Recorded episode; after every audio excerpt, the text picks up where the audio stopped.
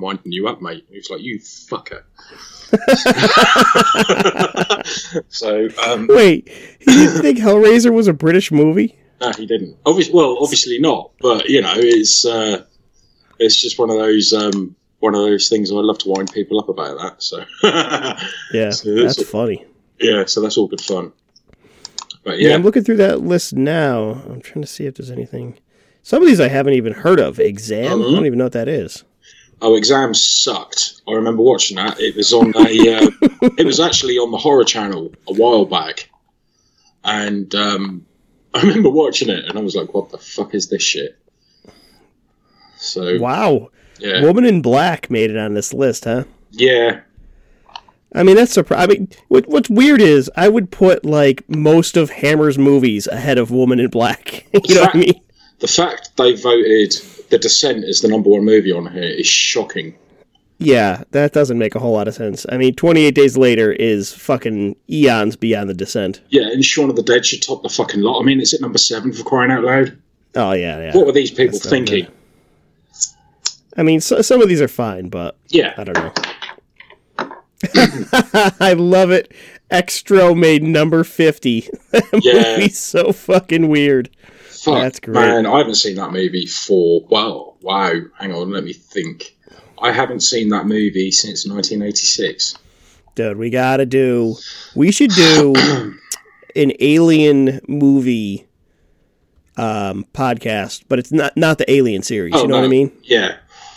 Avoid Evil Aliens, because that movie was shit. That was fucking awful. Never heard of it. Oh, you're not missing much. Trust me. Oh fuck! I I am like freezing. My throat's all phlegmy. My nose is running. My hand is like I still don't have feeling in it. I fucking took the stupid dogs for a walk, and I'm like, oh, I'll make this quick. And it was fine. I got halfway out there, and then all of a sudden the wind started ripping. I'm freezing my balls off out there, and the fucking dogs are stopping every two seconds to smell every turd they come across. Well, dude, I mean, there is a thing as you know, you should actually wear clothing when you take the dogs for a walk. If you saw what I'm wearing right now, it is embarrassing. I got like I'm wearing a I'm wearing a hoodie that I got from my office, and I'm wearing uh, gray sweatpants. They're called my I give up on life sweatpants. yeah, I have a pair of those. Sure, everybody's got a pair of gray sweatpants, and then uh, Well, no, yeah, I just mine- wore my I wore my sneakers, and I'm like, that's it. This is all I got. well, mine aren't grey. Mine are black, naturally. So, Ah. um, yes. So it's um, it's all good, all good fun, really. Oh, for fuck's sake! So how's the new computer working out for you? It's awesome. Porn in high def I, is just amazing. you didn't fill up your friend's laptop you were borrowing with all the porn, did you? no, I didn't. No, I was really good like that. I was really good. No. You Yes. just it was all the just the normal porn stuff, you know, nothing real creepy. No, there was. I mean, there is such thing as deleting browser history. Um, no, no, it's no. It's, I gave that back um, last Tuesday, and I said to her, I said, "Look, I've cleared all. I've cleared the browser history. I've deleted Google Chrome and everything. Basically, put it all back to factory reset because that's how it was given to me." And um, you know, I had the PC obviously got set up last week, and it's like I have a table in my front room. There's the TV behind me, and I have the PC in front of me, and I'm just like, I don't watch TV hardly anymore. And when, Yeah. I'm, when I'm having my dinner, I sit at the sofa, which is next to the PC, and I'm just like, this is weird. I'm still getting used to it. I am still getting used to it, but um, it is pretty cool. It is pretty cool. Kind of loving having a PC. You know, it's Yeah, like a full tower. yeah, you know, and it's it's awesome because it, it's obviously my desk, and you know, someone turned around and said to me, "Oh, good luck with the PC," and I was like, "Yeah, cheers." I said, "Give it three weeks; it'll look like something out of The Exorcist." oh Um, Jesus! and it's halfway there already, so you know. Oh no! yeah, I'll tell you, I like having a. So, so even even when I do use my laptop, because when I record these podcasts, right, I use my laptop to do it. But it it goes on the same desk that my gaming PC is, Right. because like if I'm trying to get work done or actually do something, to me, it, I get so much more accomplished if I'm sitting at a desk that's like designated for you know getting shit done, or as opposed to like me laying on the couch watching fucking TV, Yeah. browsing the internet, then I get just get lost in it. But when you're like sitting there and you're focused, I always think it works better. Yeah, that's cool. Well, I think for me, because I mean, obviously with this now, um, I can have the, I can have the PC on silent and I can play music in the background.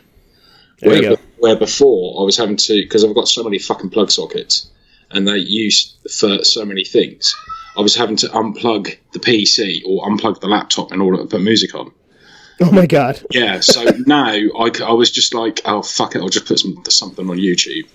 But when you can't find something on YouTube and you're in the mood for like putting on some CDs, I've got to unplug the fucking laptop. But now, I now everything is plugged in. The PC's on one side of the room, the TV and the music system is on the other side of the room.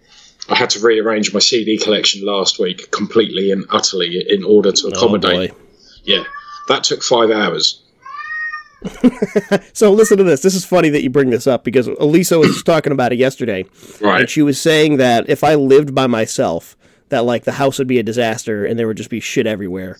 And uh, I'm like, well, you're not entirely wrong. And she's like, and I'm like, but like that's just what men do. Like, we'll just like, okay, we'll sort of get everything, and it's in our own world of organization, which looks like just complete fucking chaos to anyone else. That's exactly But, what um, I say. Everything is organised chaos. I know where everything is. Nobody else does.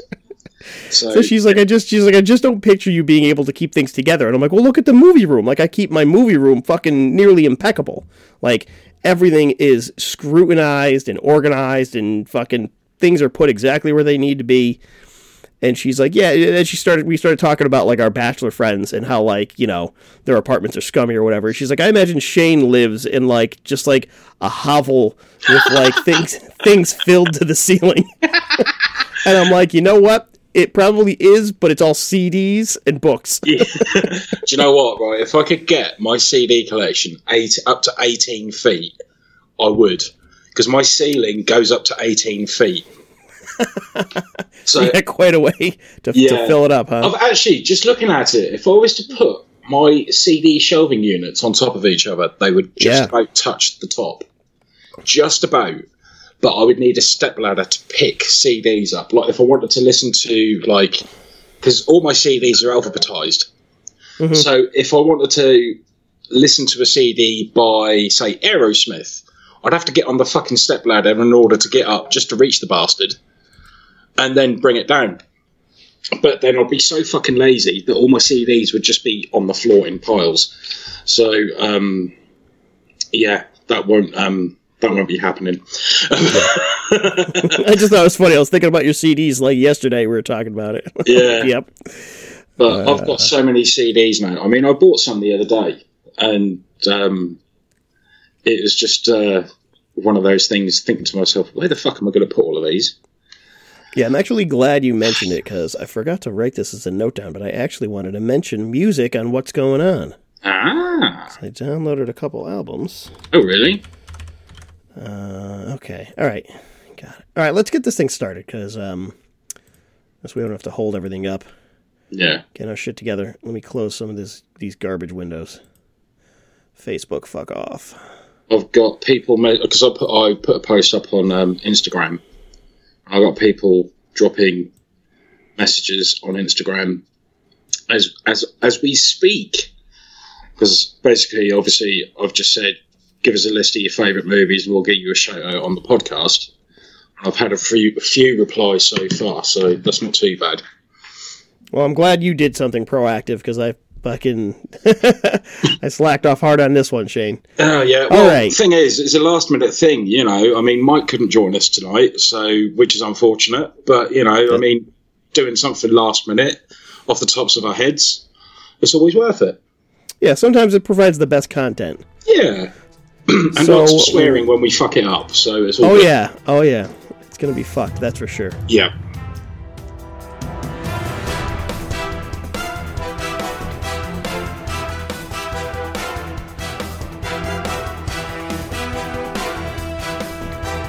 Welcome to All You Need Is Blood, the UHM Horror Podcast, with your hosts, Ryan, Shane and Mike.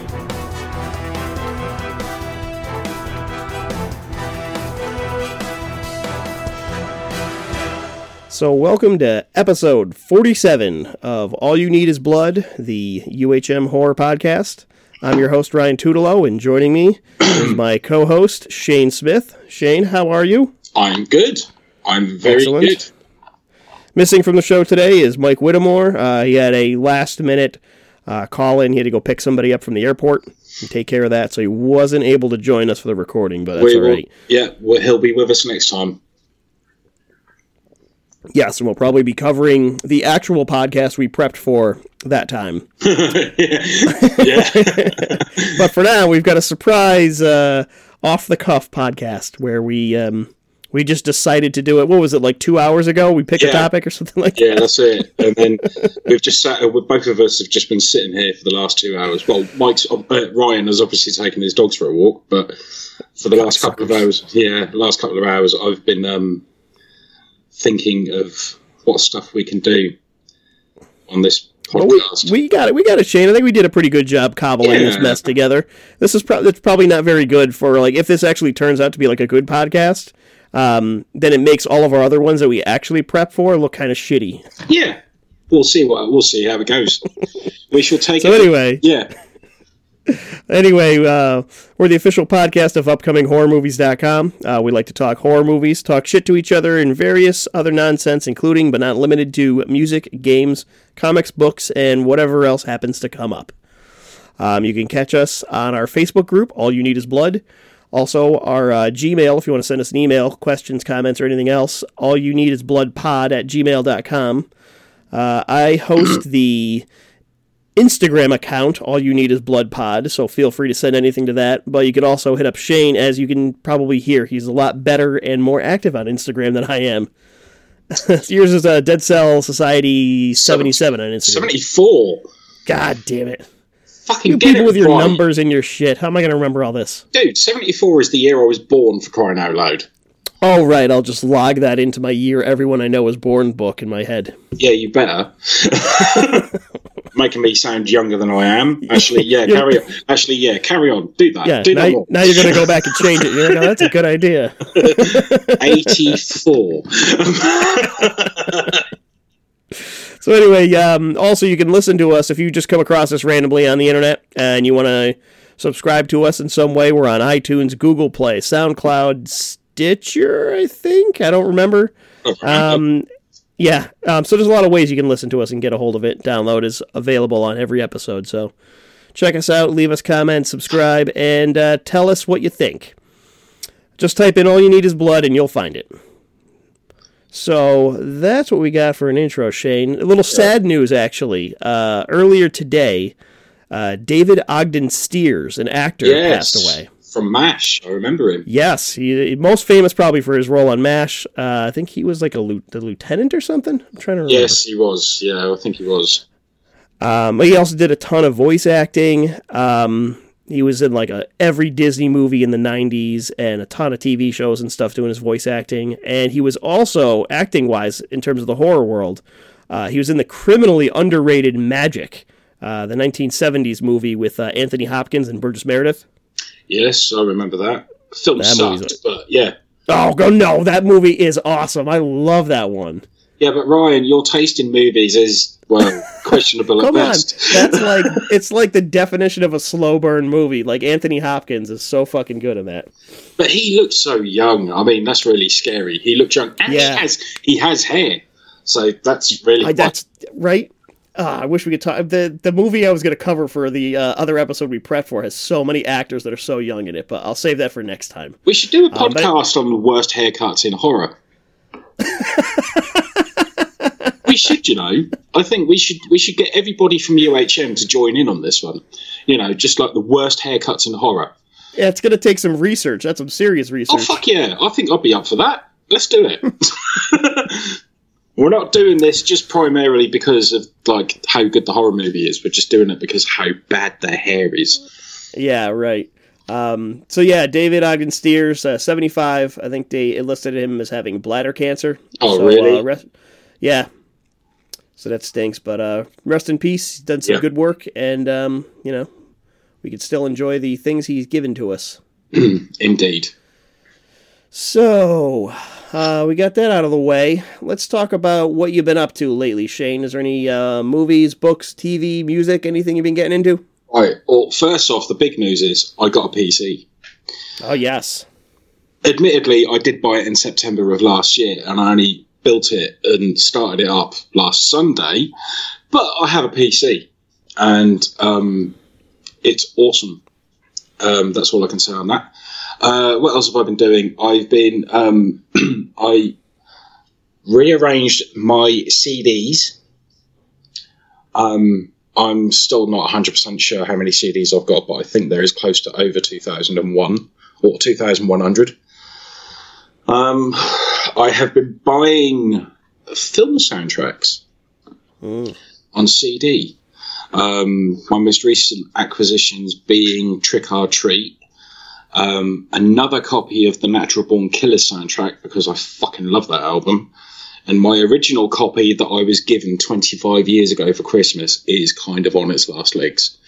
So I had to buy another copy of that. Um, I bought oh shit. What else did I, buy? I've been buying a lot of indie and alternative stuff as well because, like, obviously, when I was a when I was a fledgling goth, um, I used to listen to a lot of Indian alternative stuff, and I've been listening to a lot of a band called The The. The, the, Yeah, T H E. yep, The The. Okay. That's what they're called. Um, and they're quite an elusive band. They don't release that much in the way of music. Um, they've got a few albums out, but they're one of these bands that like to release an album every like four to five years. Uh, they take their time. Um, but I've been listening to their first album, Soul Mining, a lot. Um, just recently because I picked that up last week, and it's also got a track that was featured in the film Empire Records. Oh yeah, it's got a track on it called "That Was the Day." I've been listening to a lot that a lot recently, so that's quite a perky, upbeat number, which it makes a change for me to listen to as opposed to all this miserable, dark, mis- bastard gothic stuff that I listen to. Nice Uh, change of pace then. yeah, yeah.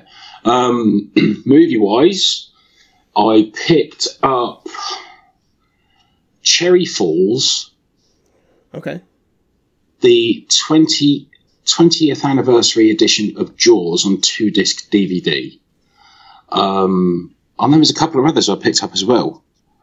Can't remember what they are off the top of my head, but basically, I walked into a local charity shop and they had all these DVDs and stuff, and it was like four for four for two pounds. I was like, oh, no, four for three pounds. And I thought, oh, I'll see what they've got, and I picked up four quality gems. I was quite impressed. Nice. Um, Keep that Jaws one handy, Shane, because this summer we're doing a Jaws episode. I don't care what you say. Oh, for fuck's sake! Really? It's the only movie. I'm gonna make you. I'm gonna make you watch Jaws three. dude. If I if I own it, I'll watch it. If I don't own it, you're fucked. Note to self: send Shane a copy of Jaws three oh, for fuck's sake! and four. The no, Revenge. Come on, it's got Michael Caine in it.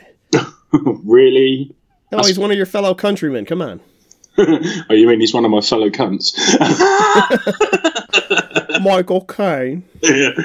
You're only supposed to blow the bloody doors off. Yeah. but yeah. Um, what else were we going with? Oh yeah, books. No, no books of late. Um, I haven't been reading much because I've been reading lots of stuff on the pit on on Tinterweb. Um, I have started writing again, Oh, nice. which is the first time in two years because our friend Brian Boudreau or Hectic Fifteen um, has written a pretty fucking awesome story. Um, he's written himself a little anthology, horror anthology, and he sent it to me the other day for my verification, and it is fucking amazing. So you might need to keep an eye out for him. Um, And he kind of inspired me to start writing again, which is weird because I mean I kind of lost my faith in my own writing ability. So I'll be the first person to admit, admit I'm not the greatest writer, but I kind of enjoy it. And um, reading people, reading stories and stuff written by other, uh, you know, our fellow UHMers like um, Ogre and um, George, George Pastori. Um, you know, reading their stuff is has inspired me. And for some reason, this story that Brian sent me last week really struck a nerve with how good and how well written it was. And I'm like, I need to start writing again. So last night I was up until 4 a.m. and um, tinkering away on the keys as you do. And uh, I've written some bits and pieces. So give it some time. Um, I'm telling you, having a desk like that, when you're going to sit down and say, all right, I'm going to write, it's going to come so much easier than if you're just lounging on a couch. yeah, and I'll tell you something now. I'm going to need a slightly more comfortable chair. Yes, um, I will not lie. I recently purchased a new um, a new chair for my PC Right. uh, because the chair I was using was this ancient one that Elisa had and went through college with, Right. and um, it was awful, and I hated it. And one day, I just went downstairs. I'm like, you know, Lisa, I'm thinking about buying like a chair, like a nice chair for the computer station. And she's like, okay. And I'm like, but I'm, I told her, I'm like, listen, I'm, I'm thinking of spending like a few hundred bucks on this thing. And she goes, who gives a shit? We don't have kids. And I'm like, oh, that's right. Quality. oh, I thought that was hysterical. That I'm like, yeah, I'm gonna I'm gonna splurge on something that's like you know pretty dumb, and I don't really need it. But she's like, who cares? We don't have kids. Well, technically, Um, you've got fur kids, but you know they don't count. That's true. That's true. I, I actually don't think the cats like this chair as much. It's a little stiffer, um, so I don't think they uh, they prefer it, which is good for me. The less fur on it, the better. Well, give it time, dude. Give it time. You'll Yeah. probably come home and find out they've been tinkering around with it, and you'll sit on it and go flying across the room Yeah. because that's what cats do. So um, yeah, they are dicks. Actually, I don't see them. I don't know where they are. The dogs are laying on my bed right now. well, the cats are probably plotting in another room. Yeah, definitely. Ziggy is currently sat on his cat tower, staring at me. Obviously, wanting attention because I'm on the PC, I'm wearing the headphones, and I'm talking into a mic. So to him, that means I'm talking to someone else and completely ignoring him. That's why I had to walk the dogs before we did this podcast because otherwise they'd be just yelling at my face. But now they're too tired; they're passed out. So Oh, that's good then. solves that problem. so yeah, myself, what I've been uh, getting into lately. Um, this week, uh, our friend John Tobin, uh, Amy's husband, um, posted a recommendation for a comic book. It's called Adam the Blue Marvel, and it's a, uh, a Marvel comic book, and he recommended reading it. So uh, I looked online, and it just actually happened to be on sale on Comixology uh, for a digital copy of it. So I uh, downloaded that, and it's pretty fucking awesome. It's all about like race relations and um, how this one like black superhero uh, was prejudiced against, despite like saving the world multiple times, because it, it uh, a portion of the comic takes place in like the uh, excuse me the late fifties and early sixties. Um, so there's a whole lot of U.S. racial things going on, um, sort of behind the scenes in the comic, and how he's, you know, he he's sort of caught in the middle of it, and he's he is always trying to do the right thing, but people are just constantly just shitting on this guy. Uh, it's a, it's a real good story, and it has like you know a deep message to sort of get into it too, while still featuring like Iron Man and Spider Man and shit. Right. So I like that. That's pretty good. Um, also, uh, I mentioned earlier I uh, got uh some new music I downloaded. Cool. I was actually because we talked about the Gate last week. Right.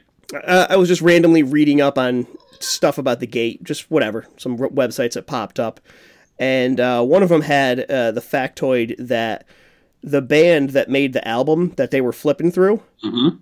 is an actual band. They Yeah. didn't actually they didn't actually make that album, but it's the band Sacrifice. Yeah. And I'm like, oh, cool. Maybe I'll just take a, a listen to that. So I searched them out on, oh, whatever, Spotify, listened to a few songs, and I'm like, holy shit, this is like fucking awesome 80s thrash metal. So I went and I downloaded a few of their albums, and I've been listening to those this week. It's pretty good. Uh, speaking speaking of soundtrack albums, actually, um, I think I messaged you last week. I ordered myself a copy of the Dawn of the Dead vinyl from Waxwork. I was, you know what, Shane? I was gonna mention that to you because a, a store nearby to me just got a copy of that in. Right? How much are they selling it for? Do you know? Oh, I did. I no, I just saw the Facebook post. It was like, come in and check out, you know, our new our new inventory. We got some new vinyls and blah blah blah. And one of them was the Waxwork Dawn of the Dead. Right. Well, basically, I ended up having to cancel the order Really? because I didn't have enough money in my bank account. oh my god! right. Basically, I was really looking forward to picking this up. I was so fucking looking forward to getting it. Ordered it. Checked my bank account. If the money for the Dawn of the Dead vinyl had have gone out, I would have been without internet this week. right? Because my internet bill went out on the same day. And it was literally the case of, right, internet bill, waxwork vinyl. So I cancelled the waxwork vinyl. Internet bill goes out. Then I realised some money had gone into my account, so I went to go and order the Waxwork album again, only to discover 24 hours later it had completely sold out. Oh my fucking god! And then someone sent me a link on Twitter yesterday saying, Oh, here's a link for a shop. It's in Sheffield. They've got a copy of it in. So I click on the link. That is also sold out. So far, I've been searching the internet and every copy of it has gone. Literally, Jeez. every copy of it has gone. I'll tell you what, Shane. I'll I'll check out that local store by me. I actually have been meaning to go to this place. It's called the Archive. Right. It's actually in it's in Bridgeport, and uh, they sell Blu-rays, DVDs, uh, VHS, all kinds of shit. And they just they started getting more into vinyl records and laser discs and stuff recently. Um, so I've been meaning to check them out, but I haven't gone down there yet. So Well, actually, that reminds me, I do need to get your Evil Dead vinyl sent out to you.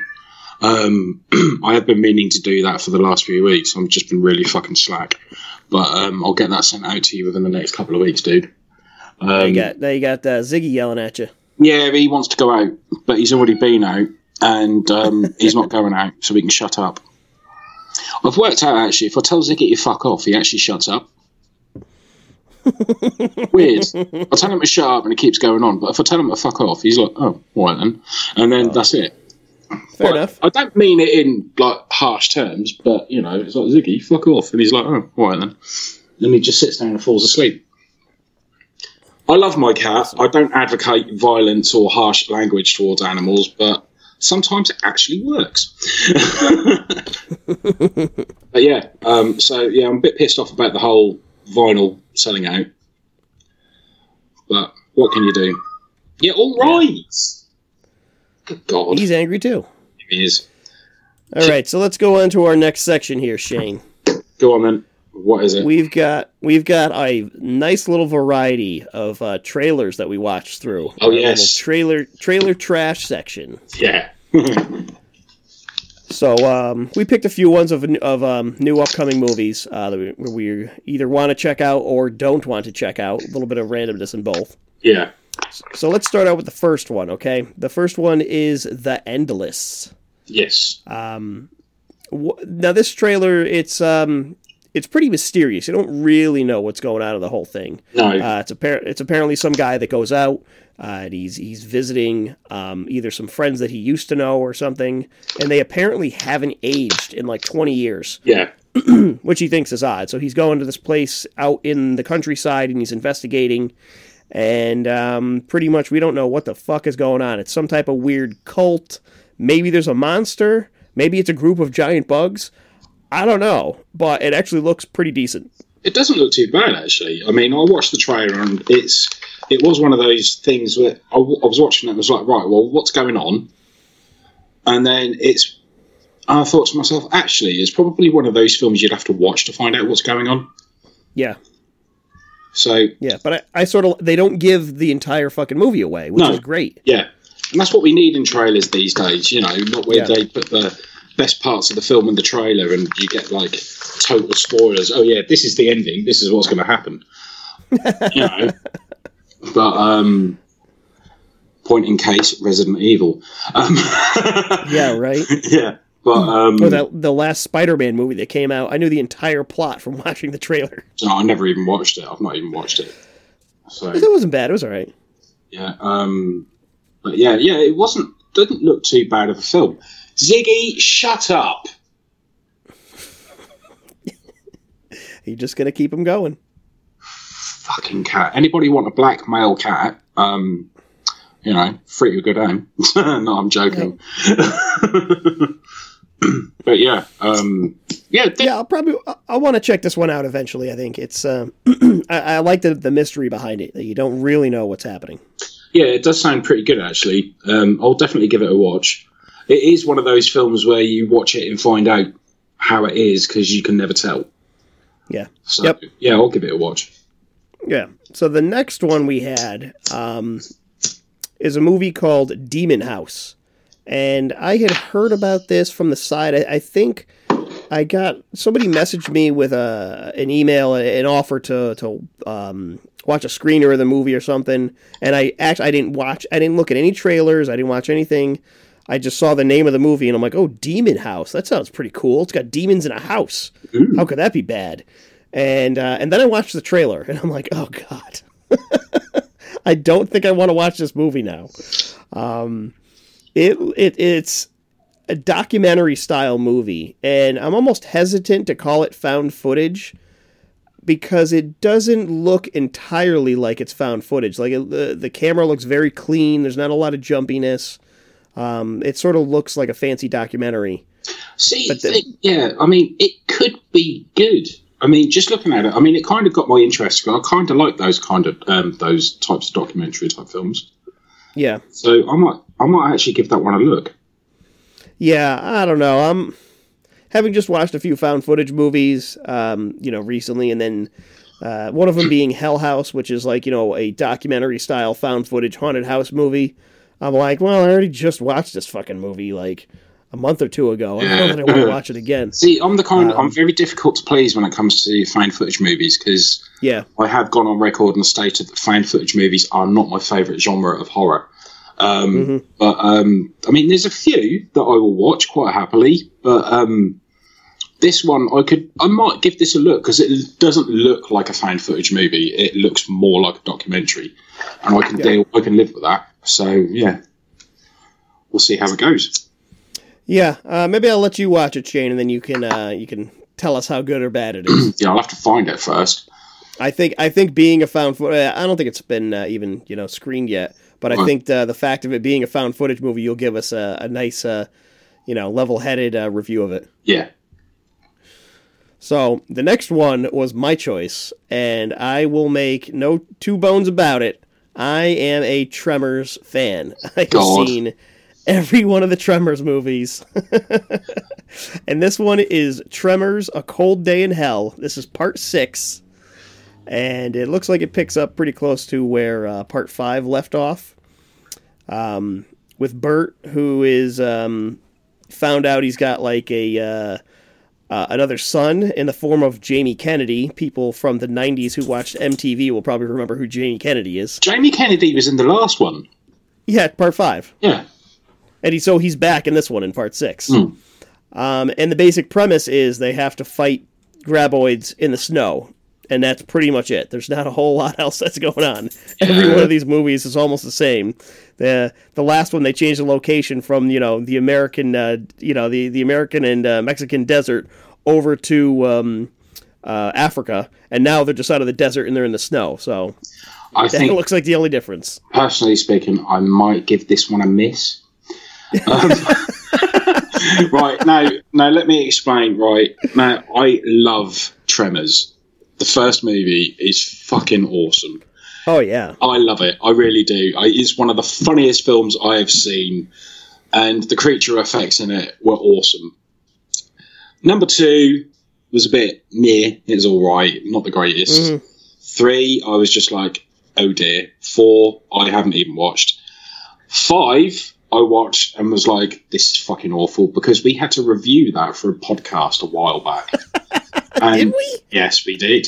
And I don't remember that yeah, uh, well, I don't remember. Yes, that. I'm pretty damn sure we reviewed that for a podcast, and I slated it then. Um, this one I will more than likely give a miss Ah, because I just saw the trailer and I was like, really? Fucking yeah. I will. I will say this looks to be on par with part five. So if if you didn't like part five, I imagine part six will go down just as poorly. yeah. Go down like a lead balloon, as we like to say. No, I'm gonna watch it. I don't care, Shane. It's happening. Yeah, well, you do love watching your shitty movies, Ryan. So Yes, I do. yeah. I will stick to it. All right, so um, we covered uh, a few of the ones that I picked. What are the what were the ones that you had there? Oh, dude, you've got the list of those. I, I you asshole. Okay. So um, the first one so I the- chose. the next- yes, the first one you Shane chose was uh, "Tell Me Your Name." Yeah, it looks like a. Um, this kind of looks like a, another possession flick of some description. Hang on. Now you could hear Shane feverishly typing to look up the trailer he just posted. No, I'm just looking up the uh, thing. Um, right, after a troubled childhood, Ashley searches for connection and un- unknowingly invites a demonic force, which he- leaves her loved ones fighting for her soul. So it's a possession flick, basically. It's kind of, um, kind of like uh, I would say, The Exorcist brought up to a new, the present day. Um, it's Bruce Davison is in it. Um, who has been in X Men and a few other genre movies, you know, over the years. And basically, just from the trailer alone, it looks like she kind of starts off with her, it was like saying to her boyfriend, Oh, are you scared of me? And he's like, No. And she kisses me. And then he kisses her, and then she bites his lip or something, and then he kind of legs it. And he legs it. yeah, run for the hills. Um, yeah, basically, it's it just kind of stems from there where the family find out that she's actually been possessed by something. Um, it looks interesting. Um, it could be good. It could be awful. You never know. But um, it's obviously it's due out this year at some point. Um, I personally thought it could be interesting. It might be worth a watch. Um, and of all the people in the movie, Bruce Davison is the only person I know who's in it, and he plays the priest. yeah. So uh, it could be interesting. Yeah, I think this. I think this one looks a lot better than Demon House. So, like, if I'm going to watch a haunted house or Exorcist movie, um, I'm going to choose this one over Demon House. It's not found footage. Uh, looks like uh, a real adult mu- movie, and I mean, there's a bunch of tropes that are in it. You could already tell from the trailer. There's, you know, the girl bouncing around on the bed. There's like the bugs that fly around the ceiling. So it's all the, the kind of Exorcist stuff that you see since the Exorcist. We've seen in every movie after that. Yeah. But I, I don't know. It looks decent. I don't. I would give it a shot, but I'm I'm not holding my breath for anything Yeah, mind blowing. yeah, I wouldn't either. I mean, it just it looks interesting. But Yeah. yeah, the next movie, um, which actually does look pretty interesting, it's called Psychopaths. hmm Um, it's basically uh, the uh, is a serial killer um, who gets executed, and his spirit inhabits all of the psychopaths around the world, and basically they all start converging and start murdering people left, right, and centre. And his soul inhabits various people, and you get to follow these various individuals as they're on their killing sprees. So this one looked quite entertaining to me. It, it looked like it could be better than um, uh, what's that film that's coming out next year, uh, later this year? The uh, the Which one? The the Strangers No. sequel? yeah yeah, it looks anything could be better than that. Um, no, what was that? Uh, the film we reviewed last week where we absolutely hated the trailer. The um, Uh, oh shit. last I don't remember Shane. Oh man, it's the one with all the horror actors and Oh oh oh Yeah. yeah yeah yeah. Uh, Death. Um, Death House. No, Oh. Death House is the one we just talked Yeah, yeah, about. um, no. Demon House. Oh no, maybe it is Death House. Yeah, I think you're right. Yeah, it's, yeah, that one. Um, it looks considerably better than that. Yes. Uh, it looks quite interesting. So I'll, um, tell I'll tell you what I liked most about this trailer um, was the visuals, and you could even tell just from the, the brief clips they show the camera work. Yeah. like this is a very stylized movie. Mm. There's a there's a lot of colors, there's a lot of crazy shots going on, a lot of weird lighting, and I like that because it looks different from every other movie. and that's what you need. You do need stuff like that. So it's. I think it'll be it'll be pretty cool.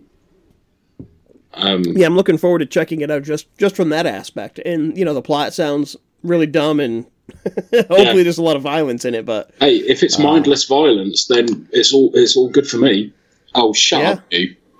Not you, Ryan. Shut up, Ziggy. Ziggy, Ziggy's all about mindless violence. yeah, he loves it, especially when it involves my legs.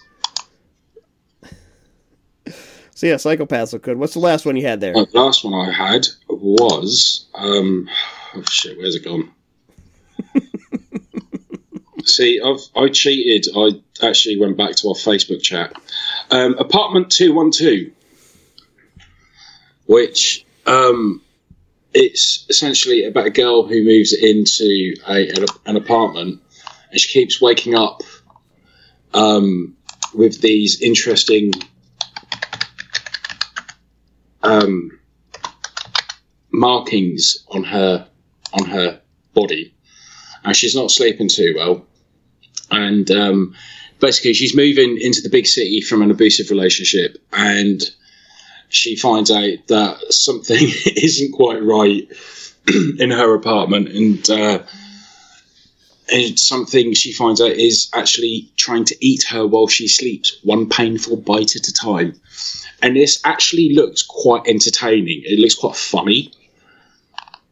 Yeah, I was I was not on board until sort of the end of the trailer. Yeah, Um, the the first part of the trailer, I'm like, oh god, I don't want to watch this. And then at the end, it piqued my interest like just enough. yeah, I'm like, I'm like, oh, this is actually a, not too terrible. The thing that has me worried the most about this film is that the whole film's about her trying to figure out, you know, what is leaving these marks on her. yeah, She at first thinks it's like bed bugs or some type of rash or a disease, and she saw the woman next door had the same thing going on with her. yeah, And um, the uh, I, I guess it turns out that it's some type of we don't know we don't know what it is from the trailer. It's like some type of creature or animal or who knows what that's in the apartment that's like attacking her at night. yeah.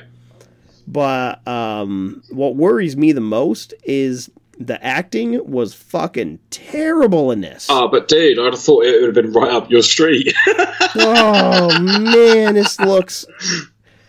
I don't know. I mean, I like the I like the concept. I like the idea Yeah. of the whole idea of it. Sounds really cool. Um, but the uh, the execution may may not reach its potential. yeah, but it's got Kyle Gass in it, for fuck's sake, from Tenacious D. That's who that was. Yeah. Oh my god! No wonder it looked so bad. No, I love. I listen. I love Kyle Gass. I love Tenacious D, but he's not known for his acting. yeah, he's not overly great, is he? But Holy I shit! think let's think of that, uh, that immortal line he shouted out in Tenacious D, The Pick of Destiny. Use the cock, man! Use the cock! Do you think that's going to be his like tagline? Like Schwarzenegger has "I'll be back." He's going to put that in every movie he's in. Yeah, maybe. That could be quite entertaining if he does.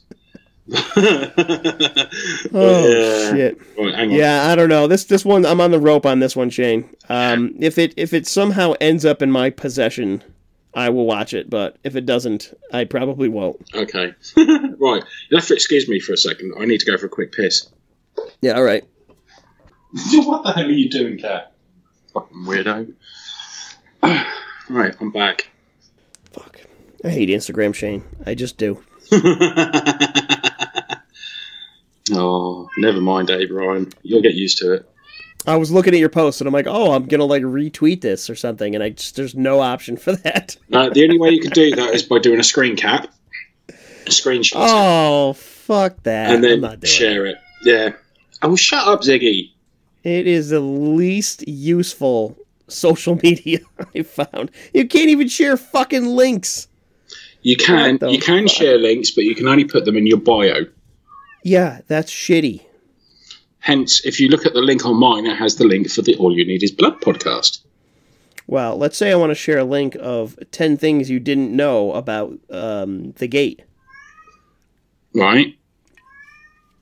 Then I'd have to change my bio, and that's dumb. Right. You're going to have to hold You- on a minute. I'm going to have to sh- let this fucking cat out just to shut him up. All right. Yeah, whatever. Yeah, doors open. Stop complaining about it getting too cold, it's not my fault.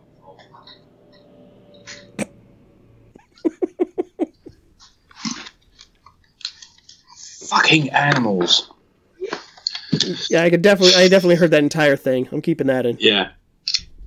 Okay. you do that. All right, Shane. Let's get to our main topic for the day. right. The big one that we've hemmed and hawed over for hours and hours on end, You mean and we didn't just come up with right out of our asses uh, uh, an hour or two ago. Of course not. We're more prepared than that. Yes, of course. Yeah. So we decided to cover um, a nice selection of British horror movies, Yes. Going both old and new. Mm-hmm. Although the word old is probably maybe a little bit of a stretch. Uh, I didn't go back too far. No. Um, but so how do you want to do this? You want to start with the old ones and then we'll go to the new? Yeah, we'll do the old ones first. Actually, what I am going to do first is before we start with that, because I put a post up on Instagram, and I got um, I asked for people what their favourite British horror movies were, Oh yeah, good idea. and um, basically we had um, our good old buddy Brian Roconaholic six six six on Instagram. He went for Triangle. Uh, the film Triangle? with yeah, the film with Melissa George. Now I wasn't sure if this was a British film, but apparently it's a British Australian crossover. So um, yeah, he went for that, and I can understand why because it's Melissa George. Um, then one of my followers, Male Body Positive Movement, who are a really good um, uh, page on Instagram, they um, basically are against like all your typical body types. They actually ex- get you to express yourself, you know, by posting pictures of yourself, no matter what shape or form you are. And they get you to post the pictures on there and they share them for the people to see. Um, so his his real name is Carl, but um, Carl basically said dog soldiers. Um, My buddy Liam, um, Liam Cobain Crawshaw, he went for. He actually gave me a list. He said Straw Dogs, American Werewolf in London, Dog Soldiers, Wicker Man, and Shaun of the Dead, just to name a few. Yeah, Wicker Man. Boring. Um, the Sin Punisher on Instagram, he went for D- uh, Eden Lake. okay. Um, yeah, uh, Ex Mortis seventy nine said De- the Devil Rides Out, and Oh, that's a good yeah, one. Kalakabano voted for Twenty Eight Days Later. That sounds familiar. Yeah, does doesn't it? Yeah, I love The Devil Rides Out. That's a great one. Yeah, it's been a few years since I've watched it. I think, but yeah, classics. Awesome. So, a couple of the movies I chose. Um, we'll just go into the first one. Yeah. Uh, I just I decided I wanted to do a Hammer.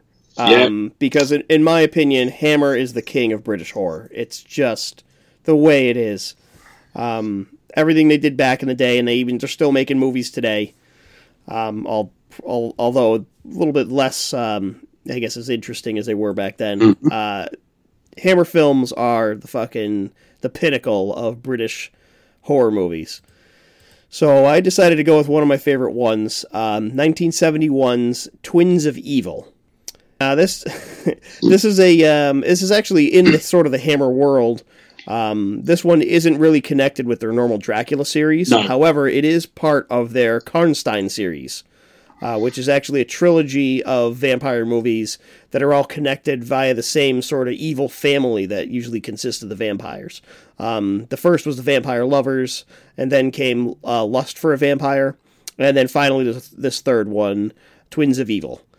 And uh, the, the sort of idea behind the whole trilogy is there's always, you know, some member of the Karnstein family that lives in the castle that is either into the occult. They're all like devil worshippers and vampires and stuff, and they resurrect the dead and they become a vampire themselves. And then, you know, they they attack some type of um, town folk or whoever are near the castle.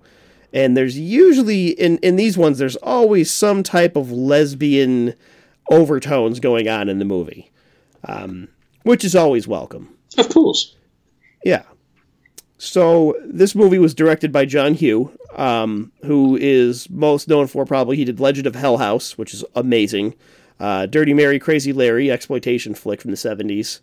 Uh, Escape from Witch Mountain, which is basically a Disney movie. Yeah, I remember that one. Yeah, the uh, the Incubus, which is another sort of classic horror from the early '80s, and amazingly, Howling Four, which is really bad, and I can't believe this guy made it. So that's that's kind of interesting. Which one was Howling Four? That was the one that was a more accurate telling of the Howling book. Um, Okay, It was it was it was called the original Nightmare, and obviously it shared a lot of plot similarities with the first Howling. Um, but it was more like the book was in terms of uh, the town they go into and the people they meet and stuff. Right. And it had like two or three really good special effects scenes. Everything else was garbage, and the plot was garbage. The acting was garbage. Everything was terrible. okay, So it's one of the it's one of the better Howling sequels. right, okay. by better, good the rest by of them are. Ryan's estimation, better means shit.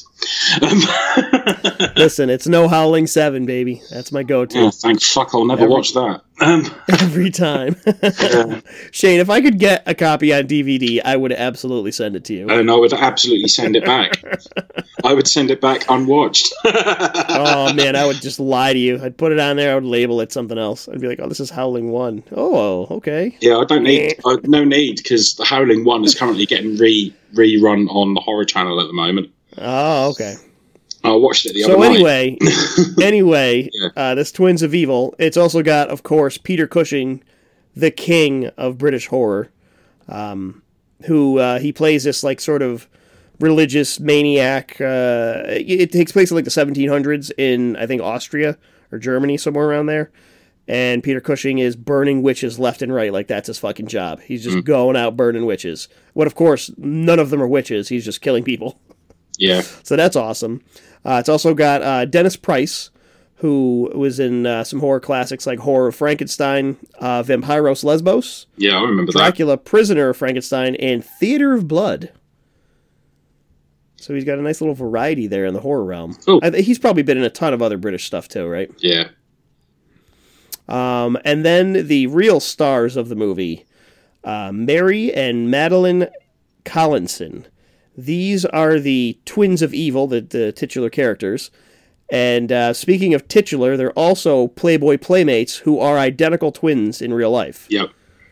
And they are very attractive to say the least. Very, And as they- we like to say, very easy on the eye. Yes. And um, most of their costume choices are uh, bosom centric. So there's a, there's a, a lot of cleavage. Very focused point of this movie. Yes. So anyway, um, in this one, like I said, uh, Cushing plays like a religious man who loves to burn witches, even if they're not witches. Um, meanwhile, his two unbelievably hot Playboy playmate um, twin nieces come to live with him after I guess their parents had died in Rome. Yeah. and there's an evil count that manages to resurrect one of his ancestors who's a vampire and then he bangs the ancestor and she bites him and he becomes a vampire and then we never see that ancestor again. So it's a little bit of weird incest devil worship vampire banging you know it's it's pretty typical for hammer stuff. Yeah. um, the bad twin then is like um is like really wants to find out about this count so sh- she searches him out. He doesn't like seduce her she's like yeah i'm gonna go fucking meet this count we're gonna get some shit going on Yeah.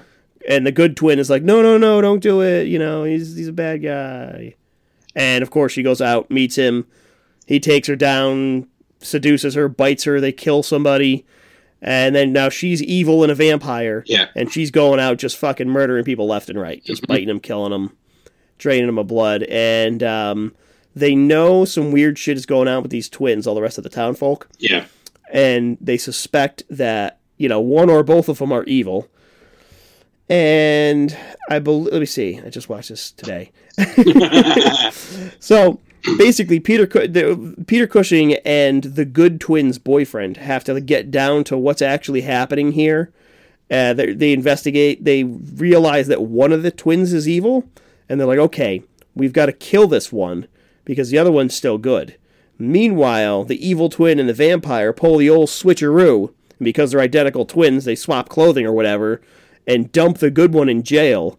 and uh, Peter Cushing's going to burn the good one to death, despite her saying, "No, no, no, I'm not the bad one." Yeah. Um, And then the evil twin can't help herself and tries to seduce the boyfriend of the good one, right. and just full topless tries attacking him and biting him, and you're like, "Yes, this is what we're looking for in a vampire movie."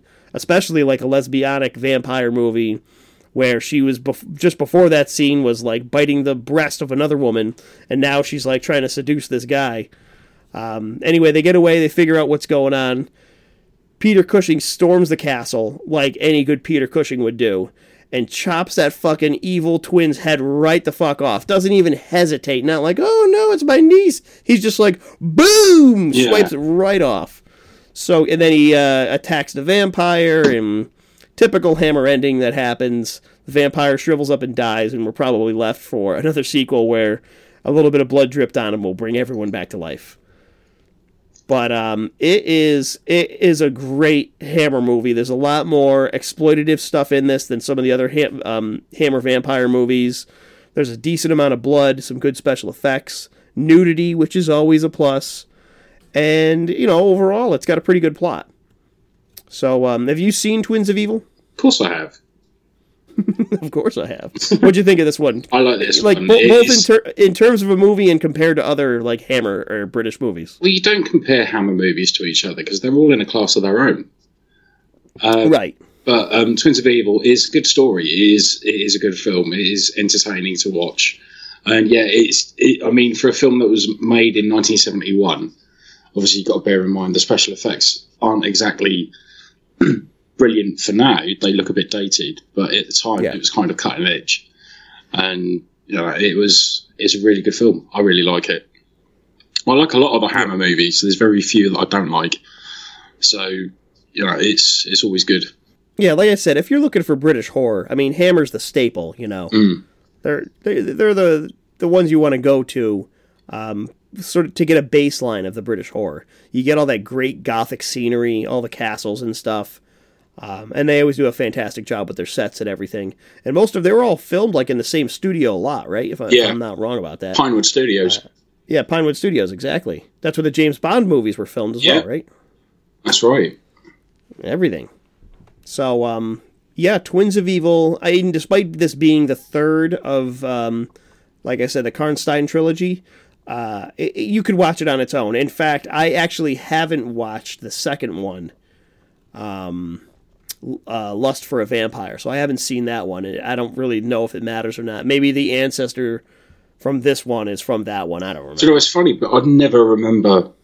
I can't remember whether they were all linked because I mean, obviously, it was you watch them on TV or you watch them on video, and you, you don't think whether they're linked or not, but until you Yeah, obviously it doesn't. you read up. It, it, yeah, Yeah, it doesn't really matter either. Like I said, you can watch this just like, okay, we'll just check this one out. And, uh, you know, other than maybe one scene, it, it doesn't really connect them. You know, I don't think they need to be connected at all. Um, and in most, you know, um, Hammer movies, like if Peter Cushing plays like six parts across six different sequels that are all in the same storyline, you're like, it doesn't really matter. yeah. Right, you'll have to bear in mind. Excuse me, I've just got to get the cat in. Oh, here we go again. Right, he's in. All good. All right, he's back. Yes. So yeah, that was Twins of Evil. Good movie. Um, I'm gonna go on to my second one now. Uh, we'll go through this one. It's another one of my favorites, and this is not a Hammer movie. Uh, I decided to get a little bit of variety in there. Uh, this one's actually made uh, combination by uh, World Film Services, which I know nothing about, and Tigon, who is sort of like a, a competitor to Hammer, but also doesn't just just do horror. They do a bunch of other type of movies back in the day. They used to do uh, dramas and stuff. Nothing that I would have seen, obviously. Why would Yeah. I watch that? Exactly. Um, and this this is 1973's The Creeping Flesh, and um, this one's directed by uh, Freddie Francis, uh, who also made The Brain, uh, Paranoiac, The Skull, Deadly Bees, Torture Garden. He's just like on a list of awesome British horror movies. This guy's got the um, you know the talent and the uh, the IMDb page to back up his accomplishments. Um, and starring in the movie is again Peter Cushing, who needs no introduction, and Christopher Lee, who is Christopher the Lee. second the second pillar of amazing British horror actors. I don't care what anybody says. Christopher Lee is still the greatest actor we have ever given the world. He is fucking amazing. And the only reason that I usually, I'm usually more of a Cushing than a Lee guy. Not that I don't love Christopher Lee. Right. Obviously, he's like the fucking best. But uh, Cushing usually got the juicier roles.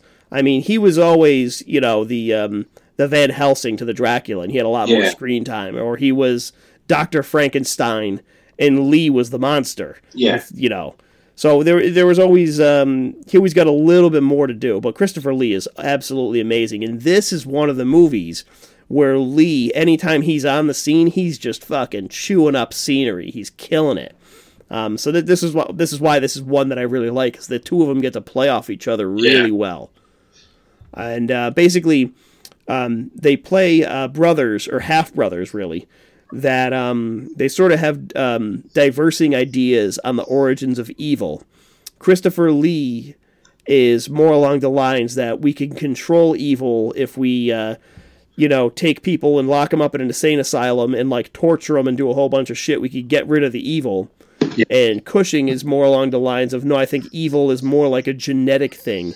Uh, not that they were discussing genetics, but essentially that it was just in your blood and uh, um, Peter Cushing discovers this like old, ancient, monstrous skeleton. It's like twice the size of a human skeleton. Yeah. and he bring he brings it back to his um, I guess his lab, where his daughter lives as well. Yeah. And he's he's studying the skeleton and stuff, and he thinks Come on then. that this is like the origin of evil. Like this skeleton is like the personification of evil for some reason. and at one point, he um, he gets a little bit of water on the skeleton's finger, Yeah. and it it starts to regrow flesh, and that's like the creeping flesh. It starts to grow back on this finger when he gets it wet.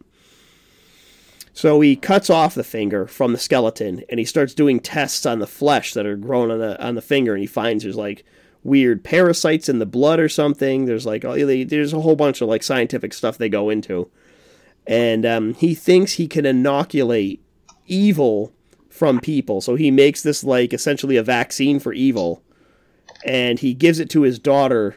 And surprise, surprise, she turns fucking crazy yeah.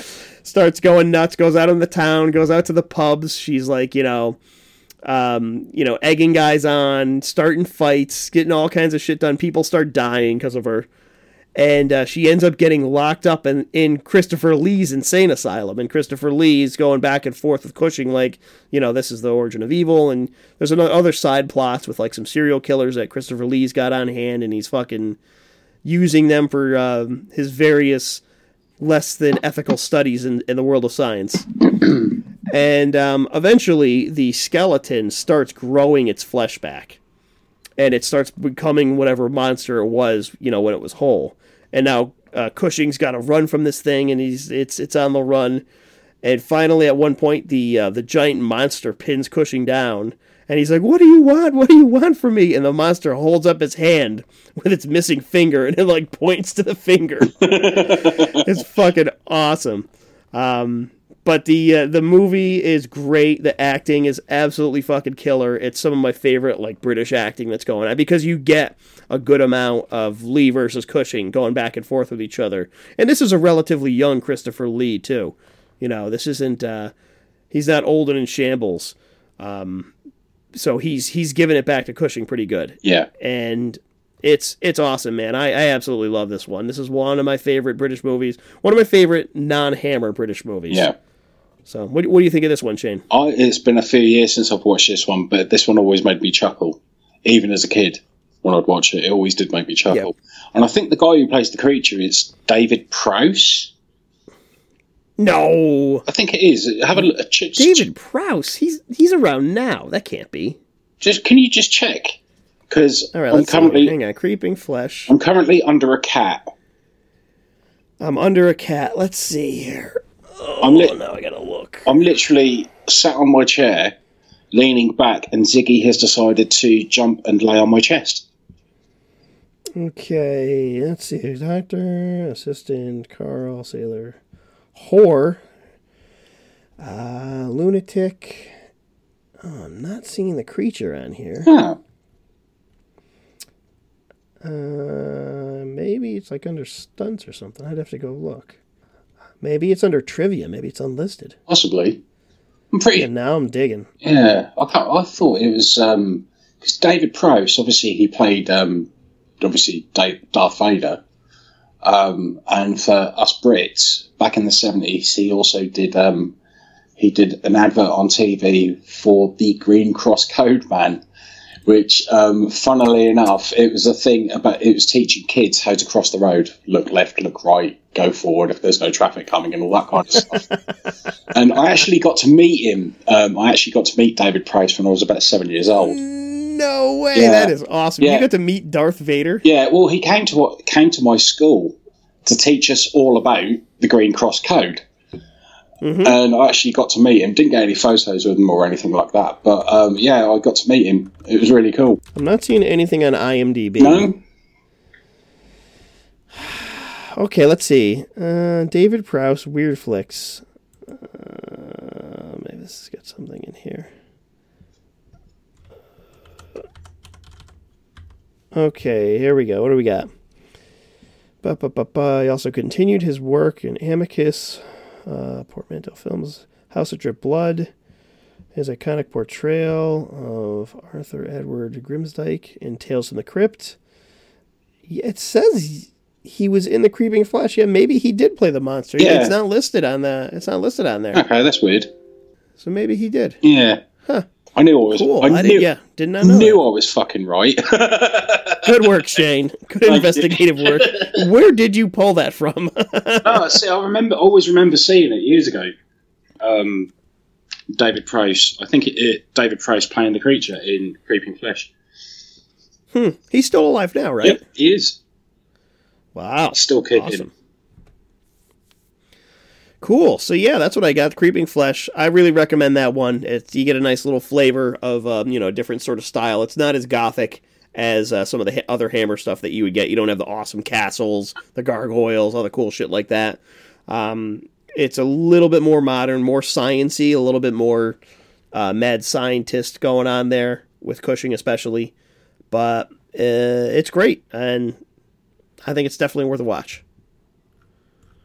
So, all right, Shane, let's get out of the olden times and let's move to the more modern. Right, So well, let's get another another take on the British horror. What do we got? right, well, I got 28 days later um, for my first, first movie, um, which is a ni- 2002. God, I can't believe it's that old. Um, it's a 2002 movie written by um, Alex Garland and directed by Danny Boyle, both of which are known for doing Trainspotting, The Beach, and like um, oh shit, Shallow Grave, which is a fucking awesome British um, thriller horror type thing. Um, which I can't recommend enough. In fact, I might actually watch it later on because it's been a while since I've seen it. Um, but 28 Days Later is essentially it starts off set in a animal testing lab in Cambridge, which um, doesn't bode well for me because Cambridge is only two hours drive from where I live. Um, so You're, so you're saying you'd be wiped out in the first wave, is what you're saying? pretty much, actually. but basically, um, it's all these animal activists break into this animal testing lab to free all these monkeys that are being tested on. And these guys are doing really fucking nasty experiments on them. And all these guys, all these good natured people going in, you know, to try and like rescue these animals. And then one of the doctors in there basically says, don't release them. Um, they're infected with rage. And obviously, being good animal activists that they are, they completely ignore any pleas that he says, release the monkeys.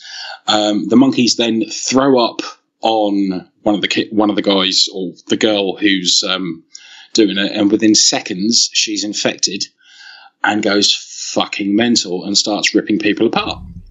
Um, fast forward 28 days later, Cillian Murphy, who's the main actor in the movie, um, he wakes up from a coma because obviously he's been he's been in a car accident or some description it's it's told that he's been in a car accident and he wakes up after being in a coma for a month and um, hospital that he wakes up in is completely void of life. There's nothing no one in there. So he basically comes to, grabs his things, and like goes walking around London, and the streets of London are completely empty, and he can't work out where everybody is gone, and uh, he then eventually comes across a a petrol station, what we call gas stations in the UK, and uh, he starts to get chased by these people, and he's got no idea why they're chasing him until a couple of people save him and start throwing petrol bombs at um, these infected people, and they rescue him. And uh, basically explain to him exactly what has gone on. It's like the infection of the rage virus has basically wiped out Britain.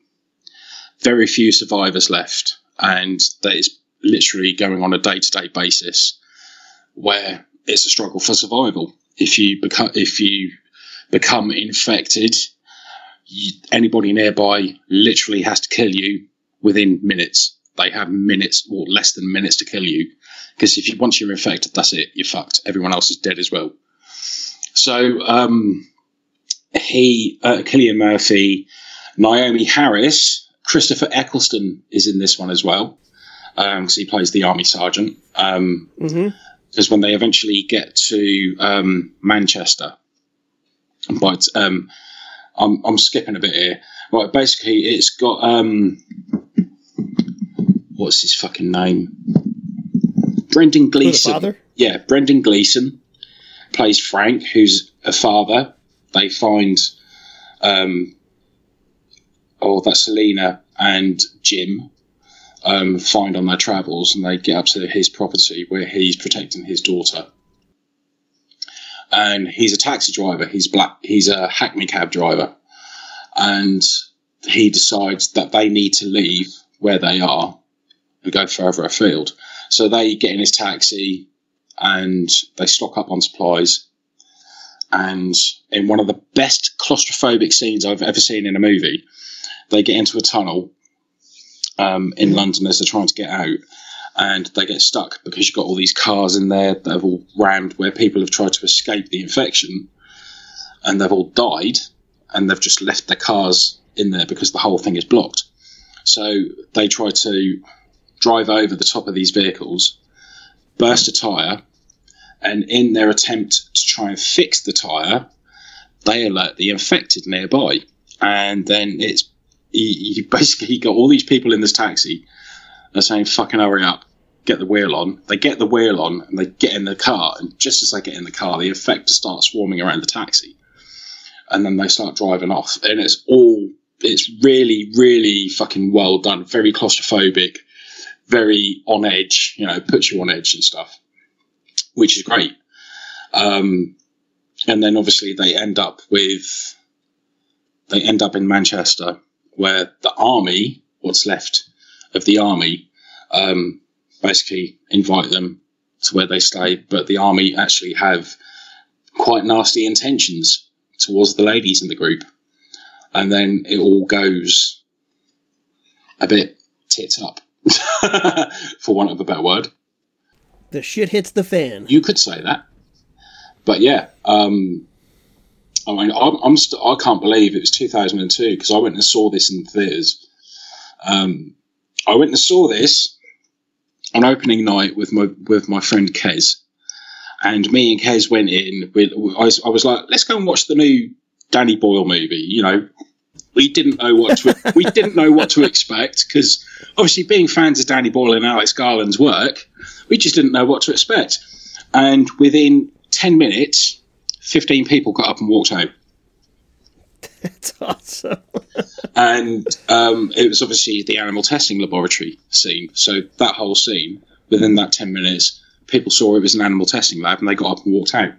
So it was they obviously never bothered watching the film as we did, but the people who stuck around actually really did enjoy the film. And even me and Kez walked out, and we were like, "Holy fucking shit!" You know, that was a really good film because we didn't we didn't expect it. We didn't know what it was going to be. Yeah. So Now, do, do you? There's there was speculation in the U.S. that this had happened, and there was a few confirmed cases of it. That people had thought this movie was a sequel to Sandra Bullock's 28 Days, oh, which is that is awesome. which is about which is about Sandra Bullock going into like a drug rehab facility. yeah. And they went to go see this movie. My And it's about fucking human monsters tearing people apart. I I would just I would love for that to be true. I just I just want to believe it's true. I'm going to.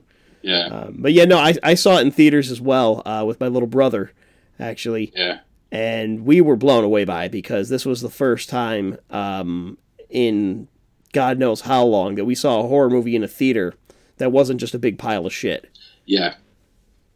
So this was a this was a breath of fresh air, I'd say, and it was it was probably you know most interesting for, because it was different. It wasn't the same type of movie you get all the time. Yeah. Um, but the big question, Shane, and the question that surges through the horror world is: Is this movie a zombie movie? No, it's not. They're infected. No, you're wrong. It is. Don't you fucking start. Shane, listen. Just because they're not technically dead doesn't make this not a zombie Well, they're movie. not dead. If you it, if you listen, if you replaced the infected with the undead, what would the difference in the movie be? Um, the dead would be slower. No, these are running zombies I'm talking about. Oh, fuck the running zombies, right. This film, even Danny Boyle himself has gone on record and said it's not a zombie film. It is Bullshit. It's an infection. They are infected. You've got a group of people that that are regular humans escaping the rest of humanity who is out to kill them. They they gather together, they look for outposts, they even make their way to an army facility. This is a zombie movie by plot and definition. The only thing that's different is that they haven't been dead yet. Well, the infected. But they have they have lost their humanity, so they are no longer humans. yeah, they may not be, but they are infected. They are not zombies. They still have. Ah, they bullshit. still- Okay, so let me ask you this. Heartbeats. Let me ask you this: Have you seen Night of the Creeps? Yeah, Is that a zombie movie? yeah, Yeah, but they're just controlled by alien parasites. yeah, but they are technically dead. Oh, fuck you! You're fucking kidding me. Right. I'm gonna I'm gonna stick. Okay, have you seen White Zombie?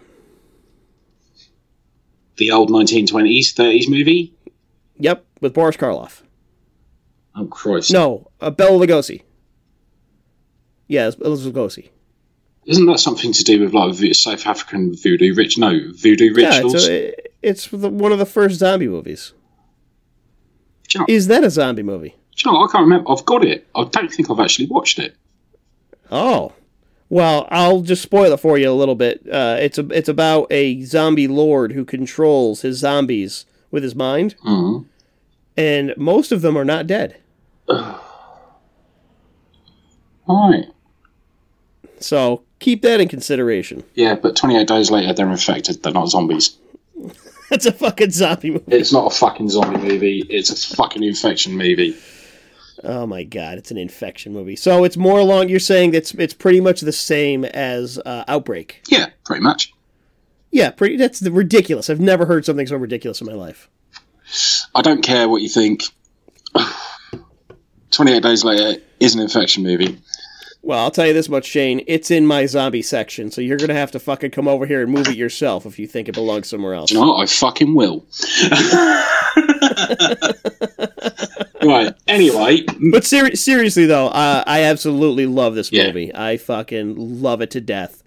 Um, it is fantastic and right up there with like that sort of early 2000s. We had this like surge of like not maybe not just British, like even just like all foreign filmmaking, where we had like High Tension and Dog Soldiers and um, uh, some of the French ones, uh, the other French ones I'm forgetting at the moment uh, that I'm blanking on. Um, but like you know, from like uh, 2000 to like 2004, we had all these awesome foreign movies just flowing in, and and this guy is like leading the pack. It definitely it made you know Cillian Murphy's now like almost a household name across the world. You know, not just in Britain. Uh, and this is the movie that sort of internationally launched his career. yeah, that's true, actually, because I mean, he did a few other films as well. I mean, there was Red Eye he did with Sigourney Weaver, which kind of put him in the fucking big leagues, because I mean, he was working with Sigourney Weaver for a start. Well, that one was Wes Craven, wasn't it? Yeah, it? was. And Yep. yeah, he's also in the Batman movies as uh, Scarecrow. Yep. Um, he's also internationally kno- internationally known um, for his work in Peaky Blinders, Mm-hmm. which I still need to watch. I've seen a couple of episodes of it. And it, No, I haven't watched it. It either. looks People amazing. tell me it's good. It's kind of like it's kind of like gangland 1920s 1930s england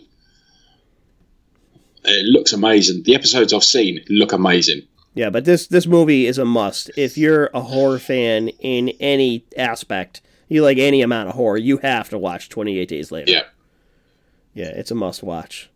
So now, how about the sequel, Shane? Let's talk about that. for a little bit. 28 weeks later is set six months after the rage virus has inflicted on the population of great britain um, the us army fucking us army they always had to get in there didn't they um, how, Hey, if there's one thing we're good at, it's fucking everything up. Yeah, he did that spectacularly with this movie. Um, yeah, basically, they right they managed to secure a small area of London so they can get the survivors back in and repopulate again.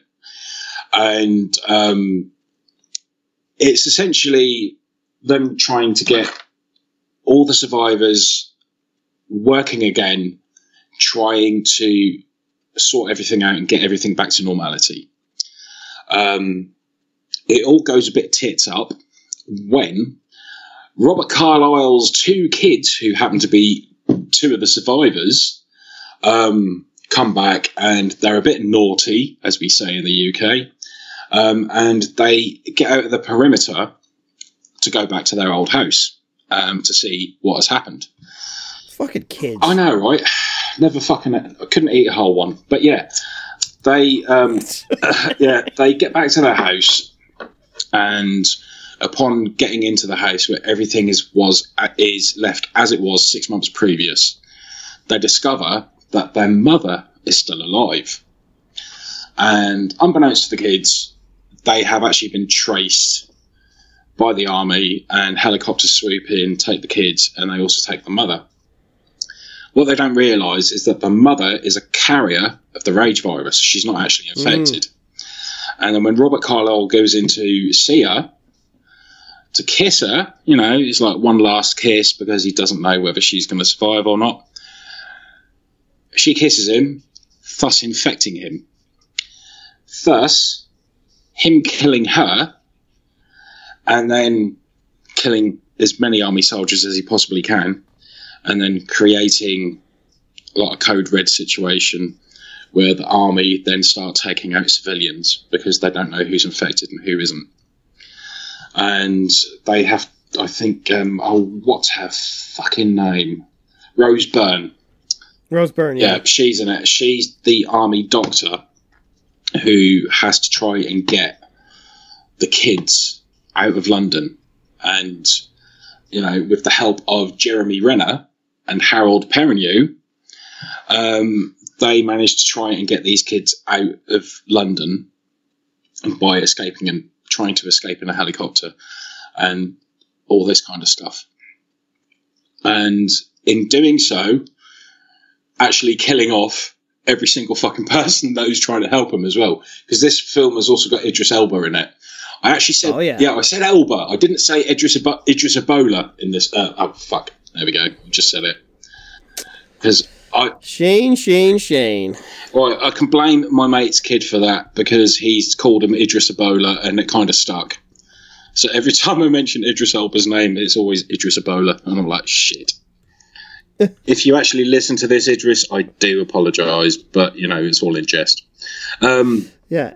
Idris Elba, who, according to uh, my friend um, and writer Tom Clark, uh, he apparently has a giant penis. really? That's the rumor going around. Oh right, okay. So just keep that in mind. Why would I keep that in mind? Why would you not? What the fact that it's he's black, so everybody is stereotypically saying he's black, so therefore he has a. no, he he said this is more along the lines of a um, a Willem Dafoe, where in Hollywood it's just known that he's got a huge wang. Okay. Okay. Anyway, move And that's my Idris that's my Idris Elba trivia for the day. Ah, moving swiftly on. Um, no, it's uh, basically because obviously Idris Elba, he is in charge of the whole army facility. So he gives the order to kill everybody off. And then they. This is. Right, this leads to my one major gripe in this movie. You've got the infected, they're charging around London, they're killing everybody that fucking moves, and all this kind of shit. And then you've got Robert Carlyle's infected character, who is in the same state as everybody else, but still manages to have that slight case of intelligence, how he knows where to hide when the fucking fire bombs are being dropped. Oh, fuck that. And it's like literally every situation where he could be killed, he hides and he gets away from it. And I'm like, hold on a fucking minute. This ain't right. You know, he should be he should have been killed off. This was my one gripe about the whole film. Was that his character of Don should have been killed when London got fire bombs and all that sort of stuff. And he's the ma- mm. he's like he is the person to start it all. You know, he after he gets kissed by his wife and gets infected, he's the one who starts infecting everybody. And obviously, it turns out, spoiler alert for those of you who haven't seen this, it turns out his son is actually a carrier. So um, it's obviously gone through some, I don't fucking know how they work this one out, but it's not like he was um, infected from birth. But, uh, you know, it turns out the boy is a carrier. And uh, Yeah. You know, it's it's not a bad film. It's not the greatest film in the world. I don't think it's as good as Twenty Eight Days Later, personally.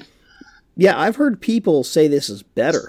No, and that, that blows my mind. I'm like, that's not even close. Like, No. I, I, this is fine. It's it's a fine movie.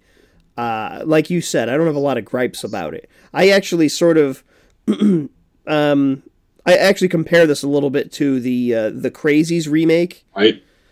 In that, that's good as well. It's it's fine, but it's not on the same level as 28 Days No. Later. No, it's. Um, I mean, because I mean, th- this one it's more action oriented, in my opinion. A lot more special effects, explosions, guns are everywhere. It's, you know, it's it's pretty intense in terms of the action. Um, Yeah. But I do not think it has that same. It doesn't have the magic the first one had. no, it doesn't. I agree. It's Like- what I what I did like about this one though um, was at the end because they get to Europe, and Yeah. you know at the end of the film you see the infected running towards the Eiffel Tower. Now, bearing in mind it's been eleven years since this film has happened, and the sequel. 28 months later has been mooted for so long. You know, it's obviously Alex Garland and um, Danny Boyle. yeah, sorry, um, I just momentarily forgot that. Yeah, Danny, Bo- Danny Boyle and Alex Garland had a big argument over how this film was going to go, or how the sequel was going to go, and they didn't come up with a with a proper idea for it. So, as development hell goes, I mean, this has been going on for the last ten years. So, you know, the likelihood of a sequel happening is very slim at the moment until unless they can sort themselves out and sort their differences out. The sequel's not going to happen. Yeah, Well- I'll tell you, I'd ra- I'd rather see a sequel to this than like uh, World War Z. Yeah. See, I like World War Z. I know a lot of people don't, but I do actually like that film. I think it's I think it's a good film. For, as far as films go, zombie films, I think it's Well, but it, but in sort of the, the action horror genre, which I kind of put this one in because there's so much action going on in it, just like World War Z. Um, I think I'd rather see another one of these. yeah, that's fair. But I mean, whether whether the sequel actually happens or not is another thing. Um, how long is a piece of string? You know that kind of thing. Yeah, right. You're not going to know um, until they actually say, "Yeah, it's in development." We probably won't see a sequel. But yeah, I mean, this one is okay. But like I say, Robert Carlyle's character is the only gripe I have. His character really pisses me off. It really pisses me off. See, I'd watch this film minus Robert Carlyle. And I like Robert Carlyle as an actor, But his character in this, I mean, yeah, he plays a dad. He's happy to see his kids back again after not seeing them for six months. But when he becomes infected, it's a joke. Because I'm sorry, at the end of the day, you're a joke. You're a mindless, infected freak. You're a joke. you know, and you know when when the fire bombs hit, he should be wasted, but he's not. He man- manages to find a little alleyway that he can hide in, and he what observes of all of the infected people just get incinerated on the spot. And I wasn't overly keen on that one, Yeah. but yeah, Yeah, I agree. Uh, I'd say stick with the first one, but this one, uh, it it's um, I guess I'd say it's a worthy sequel. I, I am not as much impressed with this as some other people are. yeah. a lot of people like this better, but um, I don't know. Maybe I'm in the minority that I that I love the first one so much more. I think it's the same for me. I mean, I love the first one. I actually saw this one in the theaters, and you know, it's, I can remember watching it. I think, yeah, it's all right. It's not the greatest. It's just nowhere near as good as Twenty Eight Days Later. But Yeah. you know, this one's okay for, for you know for you want to watch something, leave your brain at the door. You know, watch it.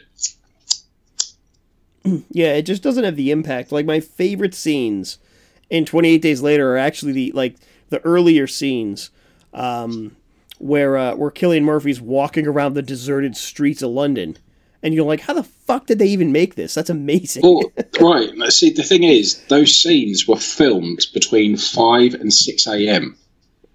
yeah, in the morning, when Yeah. no one is on the streets of London, and literally It, it's no crazy one. that even even then there's got to be somebody out there, and they're just like. But the no. funny thing is, right, there is one particular scene where I spotted it, where um, obviously they closed off London Bridge. Yeah. And there's a scene where Cillian Murphy is walking along, and if you look right in the distance, you can actually see someone getting in a car. Oh, really? Yeah, so you have to really look for that. But I spotted it. I spotted it, and it's like, oh fucking hell! There's actually someone walking, getting into a car, because right in the distance you can actually see traffic, and you see someone getting in a car. You know, it's quite cool. But as you know, it's just one of those little things that I spotted when I was watching it. But um, awesome. yeah, how they actually done that was amazing because they filmed it really early in the morning. It was in the summertime when they filmed it as well. So that was that was pretty cool. But there's Yeah. I think I favour 28 days later over 28 weeks later, easily. Yep, I- I'm with you on that. Yeah, So, um, so what else did you have, Shane? Do you have another one for Uh, us? I do actually. Um, I was. This is quite a new, um, quite a newer zombie movie, British zombie movie, The Girl with All the Gifts. I don't know if you've seen that. No, sir, I have not. Right. Well, Girl with All the Gifts is basically um, it's near future. Um, humanity is basically, well, it's it's pretty much gone. Um, there's a weird fungal disease that is a f- um, it basically everybody who gets this disease they are robbed of free will and they turn into flesh-eating zombies. Or they they're not technically zombies; they're called hungries. Oh, so now they're zombies. Shane. No, listen. Oh, shut up. Ah, your story Boy. fucking changes. Shut the you up. asshole. Right, they're called hungries, right? Ah, so basically, the only hope they have of trying to cure this is they've got a small group of children, hybrid children. They crave human flesh, but retain the ability to think and feel. Um, essentially, they go to a school in an army base, and uh, they have like cruel experiments performed on them by none other than Glenn Close. Ooh. Yeah. So, um, and the school teacher is Helen, Helen Justineau, played by, this will grab your attention, Gemma Arterton. Um, Gemma Arterton. Where do I know that? Gemma from? Arterton, she played the kinky schoolgirl in St. Trinians. Um, she, she's actually, she's been in quite a lot, you know, but um, she was also in Byzantium. Okay. Yeah, have you, you've seen, Uh, yep. yeah, you've seen that. She plays the mother vampire in Byzantium. But yeah. Oh, okay. Yeah, yeah, I know you're talking Yeah. about. Well, basically, she's the school teacher, and gets she grows close to one particular one little girl called Melanie, um, and they form a bit of a bond. And the base gets invaded, and um, the trio escape with the assistance of Sergeant Eddie Parks, played by Paddy Considine. and who was also in The World's End. So if you World's End. Yeah, I'm trying to see who he. Oh, okay. Yep. I, as soon as I saw a picture of his face, I'm like, Yeah, yep. right. So basically, they try and escape along with Glenn Close. They have, or basically, they get out and they end up trying to survive around um, the UK with this with this child and trying to avoid getting eaten, which is um, actually pretty fucking cool. Um, but I really like this film because it was different. You know, it was a different take on the infection, the zombie, flesh eating kind of deal. And the, I thought the performances in this were really good. Glenn Close in this is amazing. Really? Yeah, she's really fucking good in this, and it's it surprised me how good it was. Um, the acting, the performances. Gemma Arterton, she's fantastic in this as well. Um, she's just one of those people that, well, obviously she's easy on the eye, but it's like trying to escape with like this kid and like several army lieutenants with her, and them trying to like survive and fucking kill off everybody who gets in their way. All all these hungries, you know, they. I think they did a brilliant job. The story's really, really good. The story was, uh, the film was written. There's a novel. I wasn't aware of this, but um, Mike Carey, he wrote the novel. He also did the screenplay for it, and it was directed by Colm McCarthy. And that's uh, someone? Colm McCarthy. I'm trying to think what else he's done. Um, he did. Uh, oh, he started. Ooh, he did some episodes of Murphy's Law, which was like a British TV show. Murder, the Tudors, MI5, Hunter, Outcast. He directed that. Um, did episodes of Ripper Street, Doctor Who, Endeavour, Sherlock, Peaky Blinders. The Girl with All the Gifts. He did directed the episode of the Black Museum episode of Black Mirror. Oh, really? Yeah, Yeah, that was a pretty good one. That was in this season. yeah. So yeah, that's what he's more known for. But um, yeah, that's about it. that's about it as far as that goes. But it's uh, I think it's a. I do enjoy this film. It's very different. I mean, it gives. It, I mean, IMDb gives it a six point seven out of ten. Personally speaking, I'd give it a nine because it was really Yeah, I mean, that's IMDb scores for horror movies Yeah. are Well, criminally low. Yeah, and personally speaking, I'd definitely give this one a nine because it's unique. It's different. You know, it's it's a change, different change of pace. The only scene I don't like in this is when the kid eats a cat, and um, when she's seen looking at a poster of a cat, and Gemma Arterton walks up to her. Oh, would you like to have a cat? No, it's okay. I've already had one. Oh, Jesus. I thought you evil little cow. but um, yeah, it's uh, it's just fucking. It's it was just a really good film. I really enjoyed this one. So I recommend it. I do recommend this one. Yeah, I'll check it out. I've actually been thinking of getting a little bit more back into zombie movies, um, just because it's I don't know with the with the biggest zombie craze we've had lately. Uh, I just haven't been as interested in them as I have been, you know, other horror Yeah. movies recently.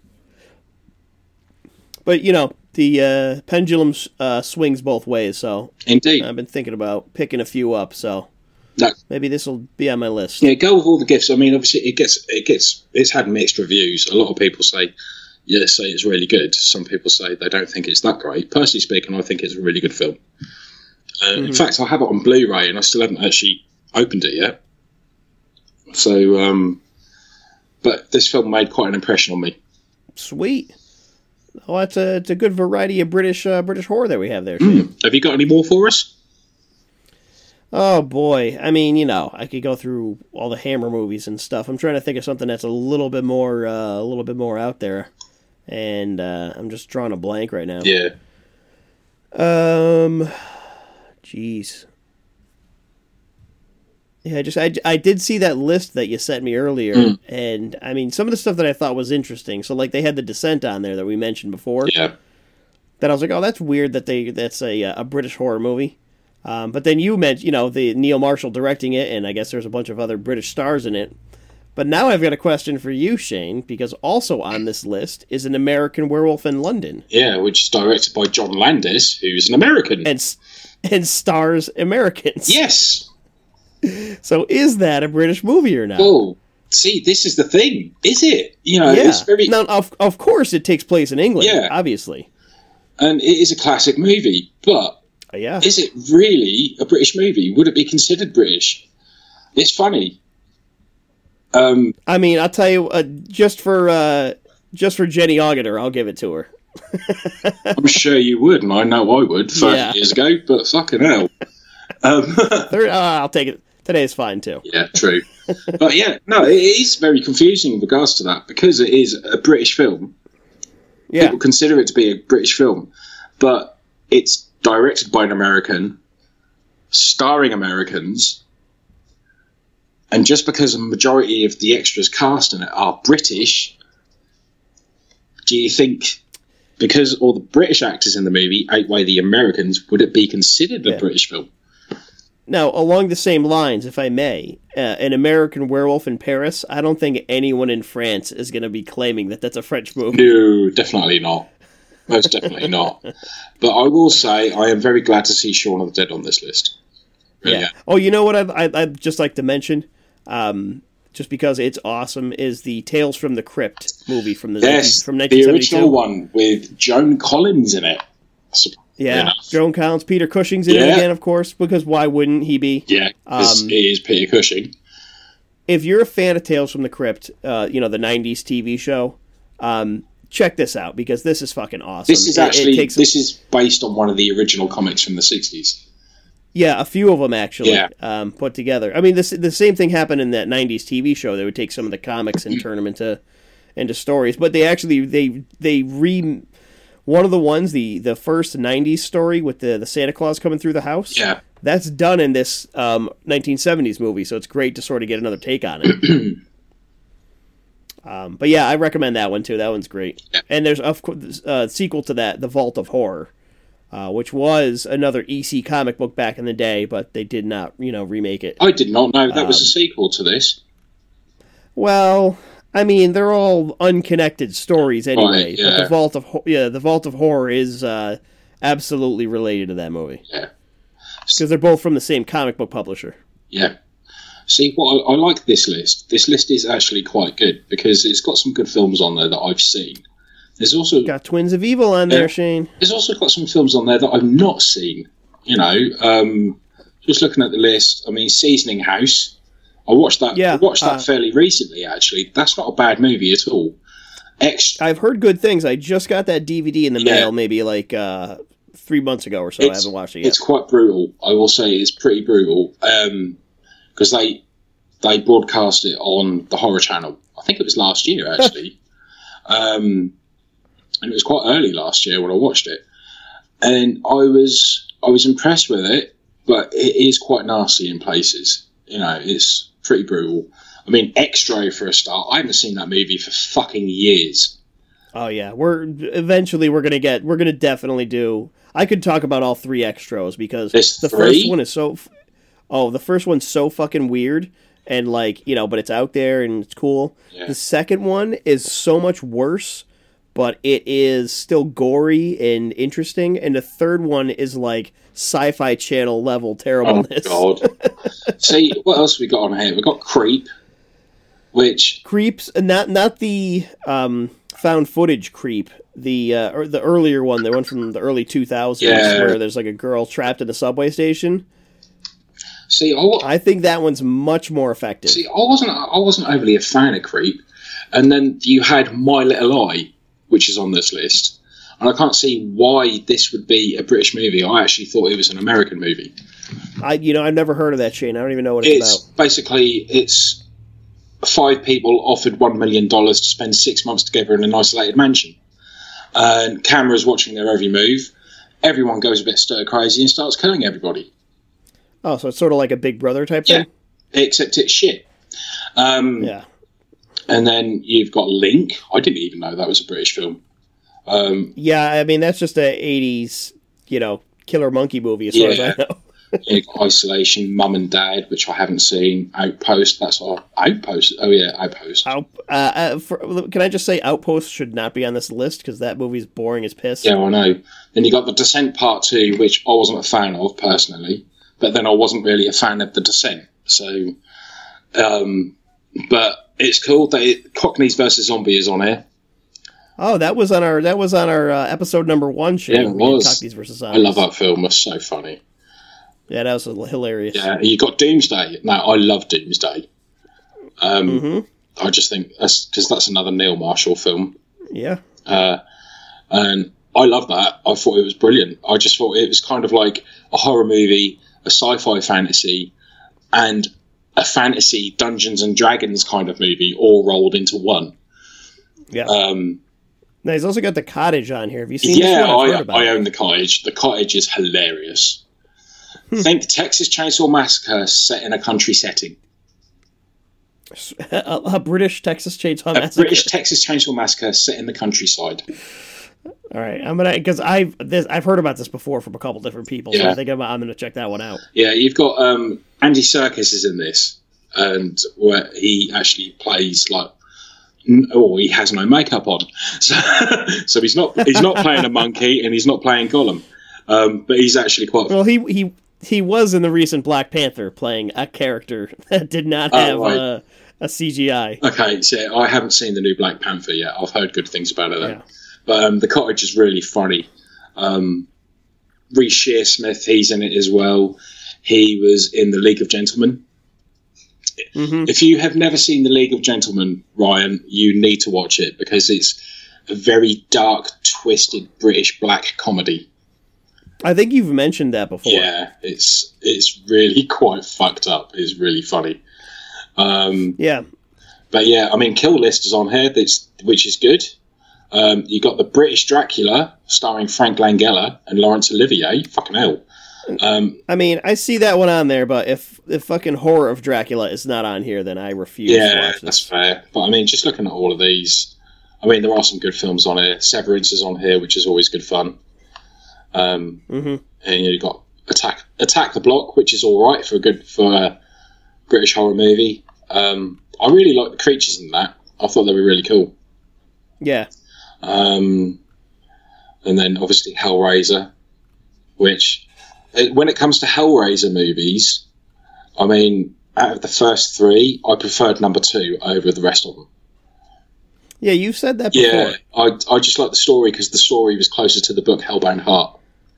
Yeah, I, th- I think I'm always leaning towards one just because I sort of like the tension building. Yeah. Also, the number one, um, it had a good soundtrack to it as well. But Mhm. there was the unofficial soundtrack by the industrial band Coil.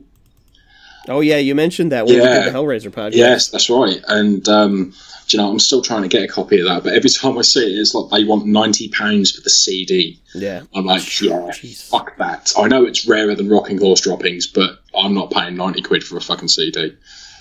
Yeah. We're, we're gonna have to do another follow up to this, Shane. Yeah. Some more uh, British horror movies on there. Sounds like a plan. We'll have to do one with Mike and um, you know try and get a couple of other people on there. I know Brian would probably want to join in on this one. Um, and I swear, Oh, I swear this time I won't bring up Shaun of the Dead on the next one. or the Cornetto trilogy. Shane, you kept yourself. I'm very proud of you, actually, that you you managed to keep it down quite a bit. Yeah, I did, didn't I? I did all right. I behaved myself, Yes, you did. which is shocking for me. First time ever. It was the first time for everything, folks. Yeah, fucking hell. Yeah. But yeah. All right, so I think that that wraps us up for today. Um, again, you can catch us on our Gmail, uh, all you need is blood pod at gmail.com. Our Facebook group, All You Need Is Blood. We're also on the uh, UHM Fans Facebook group. Yeah. And um, You can find all three of uh, us on the UHM fans group. Um, Ryan has the pod. Uh, Ryan has the Instagram for All You Need Is Blood podcast. Right. It's- It's at All You Need Is Blood pod. Yeah, and I'm Dead Cell Society. Mike is Whittemore with a zero um, on Instagram. Um, uh, me and Ryan are on Twitter. Mike is not, even though Ryan Mhm. hates Twitter. But he, Uh, yeah, I'll tell you this much so far, Shane. Uh, I hate Instagram more. Oh, okay. You just don't like the fact that you can't post links in. You can't. I ju- it's insane. Like if I want to share a link, it's it's you have to jump through hoops. It's crazy. Yeah, You know what I got to do to share a link on on Twitter? you just post it. I just paste it and it go there it goes. Right. Same thing on You Facebook. have. Same thing on every You other don't social media. right. See, if you post on a YouTube video, you don't even have to do that. You just go onto the share option. It shows you the options underneath.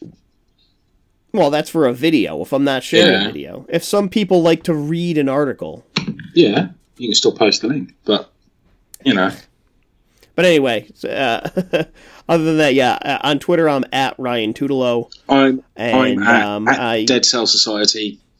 and you can find us on Facebook, and we're also on the upcoming horrormovies.com message board. You can find us on there. Yeah, and I'm usually floating around. if you find me on Instagram, give me a follow and then send me a message from where you heard the podcast. You know, just Oh yeah, that'll help, huh? yeah, you know, just let us know where you heard the podcast and what you think of it. You know, you can always direct message me and let me know, and I can share the wealth.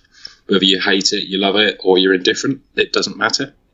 Oh, you could tell you could tell Shane who the biggest cunt on the podcast is. Yeah, I think they're gonna, all going to say it's you, Ryan. To be quite honest, you know, just to be fair. Rightfully so. Yeah. It's a zombie film. All right, we're just fuck off. It's not a zombie film. All right. Oh my god. yeah. All right, Shane. Well, it's been a pleasure as always. Yes, and indeed. uh, thanks for everybody for listening. And uh, I guess I'll just say bye for now. We'll see you guys next time. All right. Take it easy, guys.